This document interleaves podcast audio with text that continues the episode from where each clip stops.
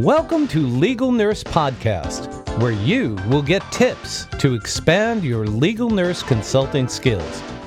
Every week, you'll hear from experts from within and outside of legal nurse consulting. They will share their knowledge to help you grow. Your show is moderated by Pat Iyer, a legal nurse consultant with 30 years' experience. So, join our community, sit back, relax, and get ready to learn. Here's Pat. Welcome to Legal Nurse Podcast. I'm Pat Iyer, and I have with me today Amanda Hutton Parrott. We're going to be talking in this podcast about something that affects you as an individual if you take any medications and affects the whole area of product liability, a fertile area for nurses to assist attorneys with cases. Amanda has her doctoral training. She has a background working in the pharmaceutical industry, and she'll explain that as we go along. She also has strengths in working in urgent and emergent care and maintains a practice as a legal nurse consultant. That includes serving as an expert witness. Amanda, welcome to the show. Thank you, Pat. Great to be here. Now, I started off my day, like many people listening to this, taking some medications with my breakfast. Tell us about the process by which those drugs go from the idea stage to the point that they're available in pharmacies for patients. Certainly. So, the overall process takes about 14 years and costs the drug company upwards of $2 billion. It's a very long process. I'm just going to outline the stages first and then I'll go into more detail. So, first, the drug companies need to find a target. Um, so, that can be a molecule, um, a, uh, an enzyme, a cancer cell. And then they find a molecule that can hit that target that will modulate the target and affect the disease process. Um, after that, preclinical testing begins, and then an IND or an investigational new drug um, application is uh, submitted to the FDA.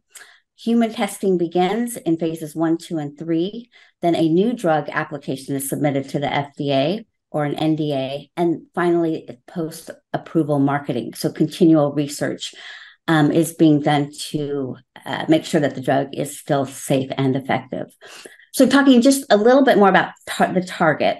So, academics and scientists usually are the people who discover these targets in the disease process.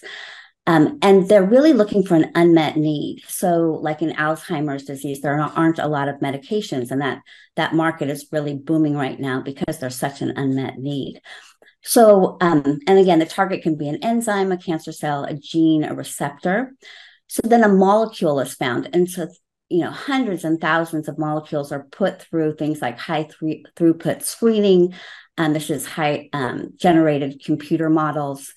And out of all of these about one molecule will actually go to the pre- preclinical phase.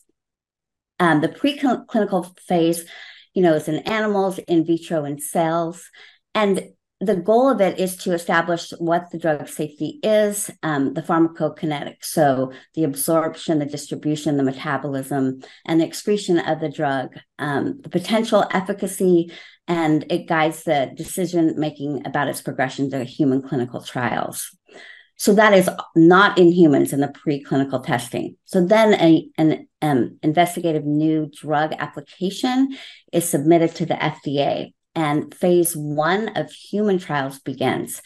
And this phase one is done in healthy individuals, and they're looking at the pharmacokinetics of the drug of the molecule, uh, candidate molecules, what it's called at this time, um, and yeah, primarily looking at safety. Phase two, if they if the molecule passes that phase, phase two begins, and this is te- testing in a small number of, or a larger number of patients, about um, anywhere from 100 to 600. And these are patients that have the disease state. So they're really looking at efficacy as well as safety during this time.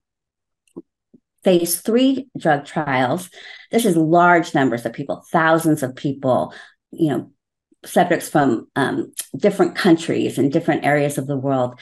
And they're looking, you know, for testing efficacy and safety. These are pivotal phases because this will determine um, labeling and marketing of the drug. Next, um, the new drug application is submitted to the FDA. If that is approved, um, the the drug the drug now goes into phase four. And these studies are undertaken after a drug has been licensed to gather further safety, efficacy, and effectiveness um, from routine clinical trials. So consumers and healthcare providers, there's a database where they can um, submit, you know, adverse effects of the drug for continual research. I think what many people are concerned about, and as I listen to all of the involved steps, is that bringing a medication to market develops a momentum. And in the process of the momentum, there can be, and there have been, signals that the drug is not as safe as the company mm-hmm. hoped. But the momentum keeps the process rolling and brings the drug to market, only then to be released and to be starting to be taken by people, and then patterns of side effects or complications begin emerging. Can you give us some insights about that momentum process and what are the things that lead a company to ignore the warning signs? No, I, I believe it's profit. I mean, a company puts so much money, you know, upwards of $2 billion into developing a drug. And so if it if it does not move through the stages and make it onto the market, they lose a lot of money. Can you give us a sense of, and I don't even know if these numbers exist, but they investigate 100 drugs, just for as an, an example. What percentage of those drugs actually get onto the drugstore shelves? Yeah, the percentage is about 12,000. So around 10,000 molecules um, or candidate molecules uh, go into preclinical testing, and about 12% of those actually make it to the market. Okay. So, so you're saying roughly 12% of 100 medications would go all the no, way? More like 10,000, 10,000 candidate molecules. So they're not technically called drugs yet. Oh, right. All right. I got it. I mm-hmm. got it. They may be thoughts in a person's mind in a molecule, but never go through the process of getting completed into a medication. Right, right, exactly. What are some of the weak spots that we should be aware of as legal nurse consultants in this process that can lead to liability for the manufacturers? Um, you know, I, I think an easier an easy way to talk about this is um, like the various themes of product pharma uh, product pharmacology liability. Mm-hmm. Um, so themes of the lawsuits. And so here it kind of points out the weaknesses. So a failure to warn is one one um, theme. So failure to provide adequate warnings or instructions, failure failure to update the labeling as new safety information becomes available. Another theme is negligence, and that's failure to exercise reasonable care in conducting these clinical trials, um, ensuring that safety of products are accurately representing risks and benefits. So, with the drug protocols, there are very specific um, regimens that are followed, and any deviation from the regimen, you know, can be a red flag. So, if a patient takes a drug, you know, a week later than they should have, or if their drug or their blood is drawn, you know, three days late. All of these things can affect the clinical trials themselves. Um, so, so another theory or um, so another one is fraud and misrepresentation. So Plaintiff attorneys uh, may claim that the company knowingly misrepresented or concealed info about the drug safety and efficacy and the adverse effects leading to harm and damages. And I'll give you a specific example of this um, in just a minute. Uh, off label use, so promoting the use of drug other than what the FDA has approved. Now, there are what and what I worked on is a class action lawsuit, and they can combine some of these themes. So I uh, I was working in an infectious disease clinic at UCSF, and I noticed that my patients were having a lot of bone and renal issues. And you know, through research and going to conferences, I um, became aware of a, a drug that potentially um, was causing this. And as I became a legal nurse consultant, I, I did a Google search looking, you know, to start working, and I found um, these attorneys that had a class action lawsuit against this drug. And I was very, very passionate about it because my patients were actually suffering from from these adverse effects. So this class action lawsuit um, combined failure to warn, um, in addition to fraud and misrepresentation. Those were the themes of it. I see. And what was your role working on these suits? What specific responsibilities did you have? Oh, it was it was great. So, like um, the RN direct call that has been discussed, it was a contract. So I had ten to twenty hours a week, and I really worked um, as part of a team of attorneys. So um, I did I helped to write white papers. I located you know the most um, relevant uh, RCTs and meta meta analysis. Um, I created documents, lab documents to screen um, the mass amount of patients that needed to be reviewed. And so there were a lot of people reviewing um, cases, and then I would get the really challenging ones to see if, if they had merit or not. Um, I was involved, I interviewed experts, uh, made a huge PowerPoint um, presentation on the science behind the adverse effects of this drugs and educated um, attorneys and staff. Um, I was always available for quick questions. Attorneys would call and say, "Oh, and did um, you know what do you think about this?" And um, also bellwether selection criteria. Um, and a bellwether is something someone who it's a group of uh, individuals that have the same issue or pathology and um, I attended all the science meetings with the attorney. So it was it was really a great um, a great first work as a legal nurse consultant. Yes, it's, it sounds like it. And as I listen, Amanda, your functioning was at a very high level, working on this case. What other levels are legal nurse consultants used for? Mm-hmm, sure. Yeah. So there is a mass, mass amount of um, of patients to review. So do they have merit or not? And it's you know thousands and thousands of patients. So legal nurse consultants can certainly do a lot of this and to determine if the case is valid or not. Um, they also, you know, help with research and analysis, just helping understand the basic scientific aspects of the case. Um, also, expert witness identification and preparation of demonstrative exhibits um, that help the jury to understand um, the pathology behind the injuries that the drug may cause. Um, and you know, collaboration with the experts, helping get the experts ready for the trial. Mm-hmm.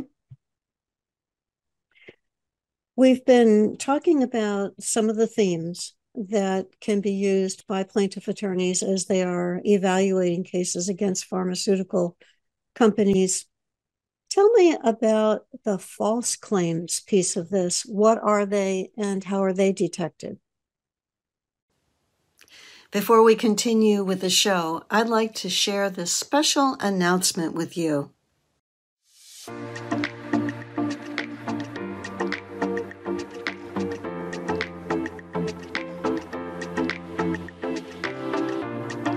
Hey, I'm Pat Iyer, and it is such a pleasure to bring to you Gina Carr, who is going to be one of the speakers at our October 26, 27, 28, 2023 Online Success Conference. Gina and I have been working together for a number of years, and I know her as the co founder of Video Rockstars, which has been rebranded as Stark Raving Entrepreneurs we are all stark raving in her group. She is the person who has taught me so much about video presentations, and I invited her to come to our conference to speak with you about the power of using video marketing. Gina, I am so excited that you're going to be one of our speakers, and I would love it if you could tell our viewer just a little bit about what you're planning to cover during the conference. Well, thank you so much, Pat. And I'm honored to be joining you and your legal nurse consultants again.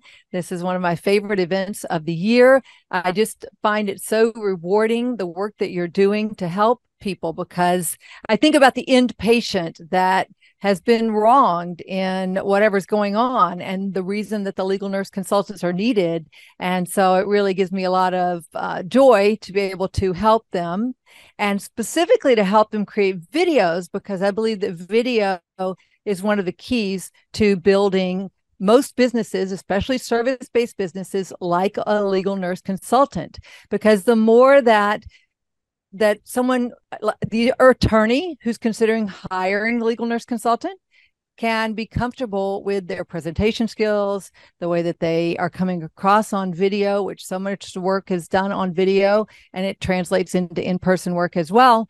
Uh, with video, it's going to be the more they're, they're effective with that, the better it's going to be for them and for the end user, the the ultimate patient. And so we're going to cover those things that you'd think you might cover in a video course in our time together in the retreat. We'll be talking about the basics of good video, you know, where to put your head, how to light your face, what to do about sound. Sound is the most important part of video. So, how to handle that. What are you going to talk about on your videos? What sort of structure do you need? How much does it need to be scripted versus not scripted? Do you need to use a teleprompter? Do you need to use stories and teaching points and all these things that many times will get people, it will stop people as they're thinking about, oh my gosh, there's just so many options. I don't know what kind of camera to use. I don't know what to say. I don't know what to do. Stop, stop, stop. I don't want to do this. And we're going to make it easy because I really have worked hard at making these processes easy for people to understand so that they can incorporate them. That's the main thing we're going to be talking about. There is so much that you're going to be covering in the session. And it's essential for us to get over the fear of doing video. Speaking for myself, uh, I was telling Gina before we turned on the recording that I collected equipment very carefully for more than a year to make sure that I had everything that I needed. And when I looked back on it, it was a form of procrastination because I was scared. It was a big step what we want to do in Gina's session is take away the fear and point out that it's not a big step now, especially where we are in our culture and in being comfortable on video cameras and doing virtual programs so heavily over the last three years. This is an important marketing technique for you as a legal nurse consultant to be able to jump into and explore and use it as a way to share your knowledge with the attorneys who are looking for you and want to hire you. So be sure to come to our online conference October 26, 27, 28, 2023.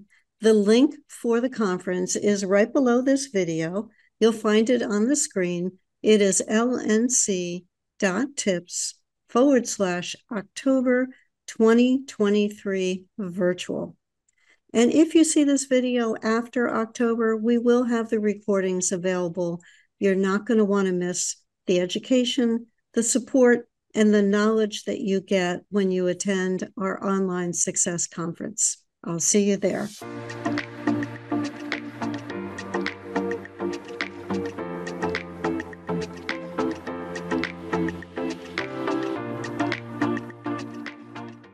Now let's return to the show. So false claims. Um, so false claims, um, again, as in clinical trials, they have very specific protocols to follow, documentation, collection of materials. So it's artificially creating data when it should be collected from an actual experiment or unauthorized altering or falsification of data, documents, images. And it's detected in three main ways by examination of the data produced, by collaborators blowing the whistle on the perpetrators, and by regular data audits. So drug companies will have, you know, regular data audits of um, people coming in to monitor the uh, clinical trials. Okay, thank you for that. I'm thinking about mm-hmm. the people who see the advertisements on TV that says, Have you taken this drug? And do you have this problem? If so, call us. You know, we're happy to talk with you. We want to talk with you. Tell us about how a legal nurse consultant starts teasing out the patient took the drug, the patient has this condition, but what else could have caused that condition other than the medication, as an example? What are some of the factors that go into identifying the people who would be those good candidates or the bellwether plaintiffs? Mm-hmm. Right. So there, so I'm gonna, I'll give a kind of a true to life example without naming the drug because it's still um, in in trial. And so a drug causes uh, renal dysfunction, so acute renal failure, chronic kidney disease, and also bone mineral toxicity, so causing fractures, uh, decreased bone mineral density. And so you have to tease that. So you have to identify what those uh, labs or diagnostic tests uh, prove that this is actually occurring in the body. So, like a DEXA scan. And then you also have to prove that the drug caused this and to rule out what else could have caused it. So, for example, steroids could cause bone mineral density. So, did the patient take a lot of steroids? Do they have asthma and have been on persistent uh, prednisone?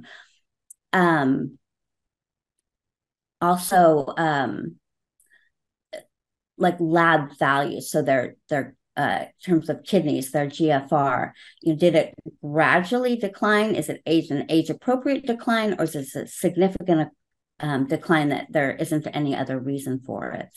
So, looking at like Pat just said, other causes um, that could have caused the injury, or um, or you know the drug itself. Now, interestingly, in California, um, there there's a law that says that any contribution is valid. So it's not in some states it's a percentage of did the drug cause this much damage or um, but in California it's actually any damage from the drug is valid.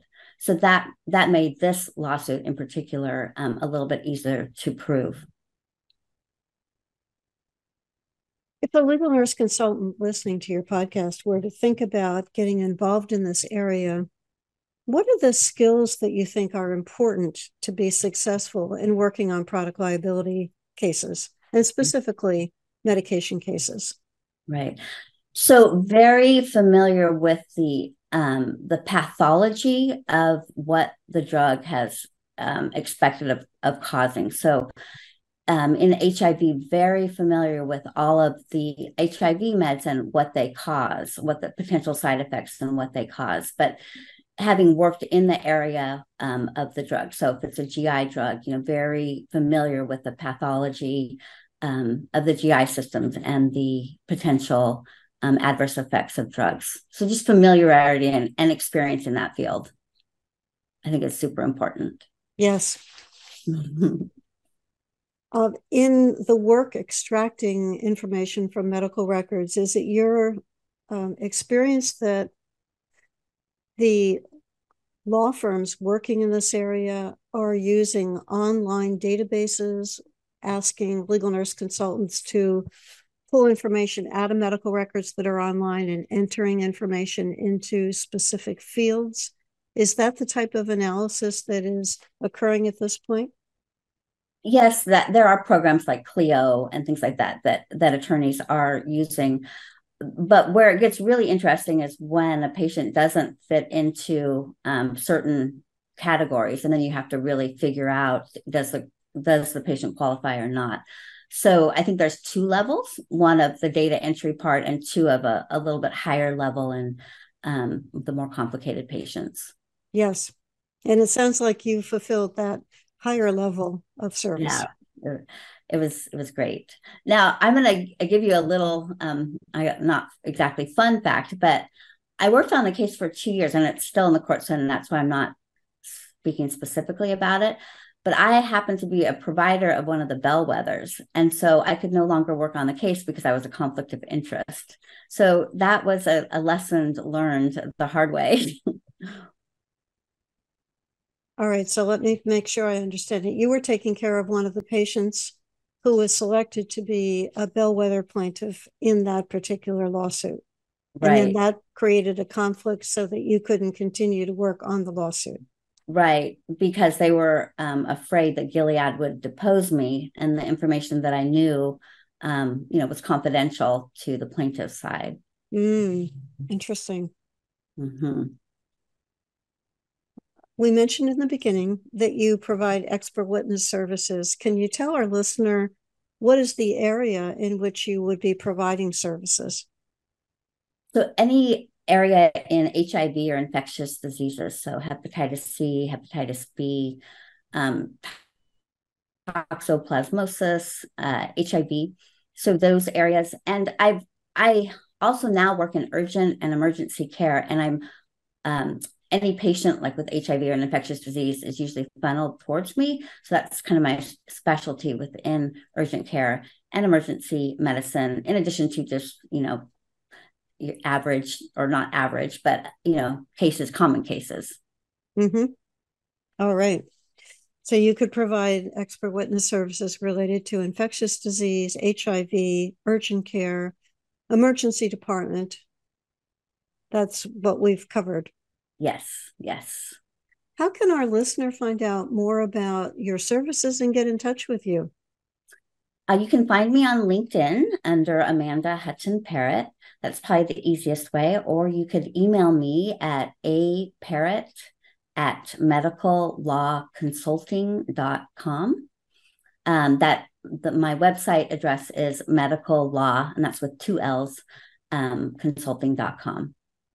All right this is clearly a very complex area, Amanda, with lots of steps, lots of layers, and many opportunities for legal nurse consultants Definitely. to assist attorneys with particularly analysis of medical records, extracting data, helping to sort out which of those plaintiffs who is involved in this suit have a meritorious claim and could potentially be taken further uh, which of the people who want to be part of the lawsuit may have no damages or no connection to whatever is wrong with them. They may not have taken the medication at all or long enough or other factors in their medical history which make it hard to prove that there's a connection between taking the medication and the damages that they're claiming.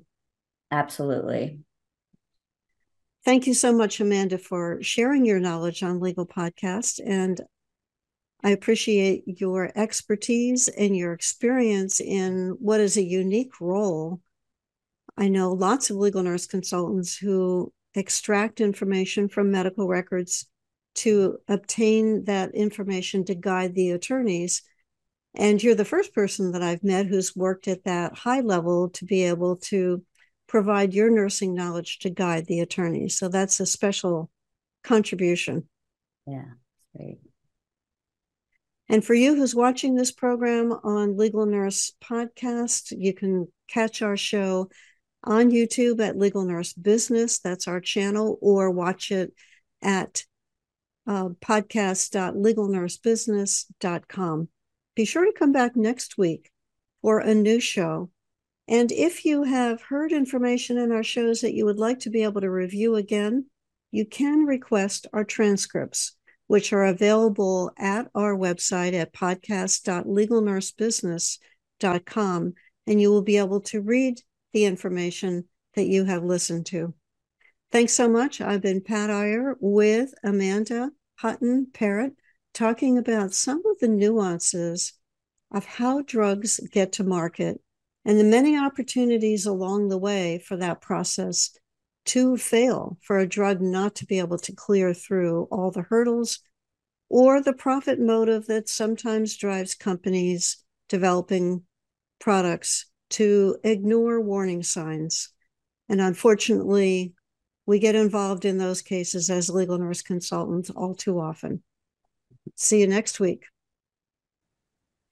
Hi, this is Pat Iyer, and coming up next, you're going to have an opportunity to hear from a nurse with a lot of experience in nursing and specialty in the area of diabetes. Her name is Janelle Lee. Janelle and I just finished recording our podcast, and I'll ask you, Janelle, if you could tell our listener or our viewer what were some of the topics that we covered? Well, we started out talking with the prevalence of diabetes within the US and the worldwide ramifications of it, um, and then discussed the four, four different types of diabetes, primary two, um, and then the new technologies that are out there to help persons manage their diabetes, specifically type 1 diabetics manage their diabetes, and different treatment uh, programs for type 1 versus type 2. Um, we also then discussed some of the liability issues that you would encounter if you were a legal nurse reviewing cases and uh, some of the problems to look for and some of the records that you would want to request in order to review if you were a legal nurse. I know that you'll enjoy Janelle's podcast and appreciate the tips that she has shared with us in this podcast. Be sure to look for Janelle Lee's podcast on Legal Nurse Podcast coming up next. Thank you.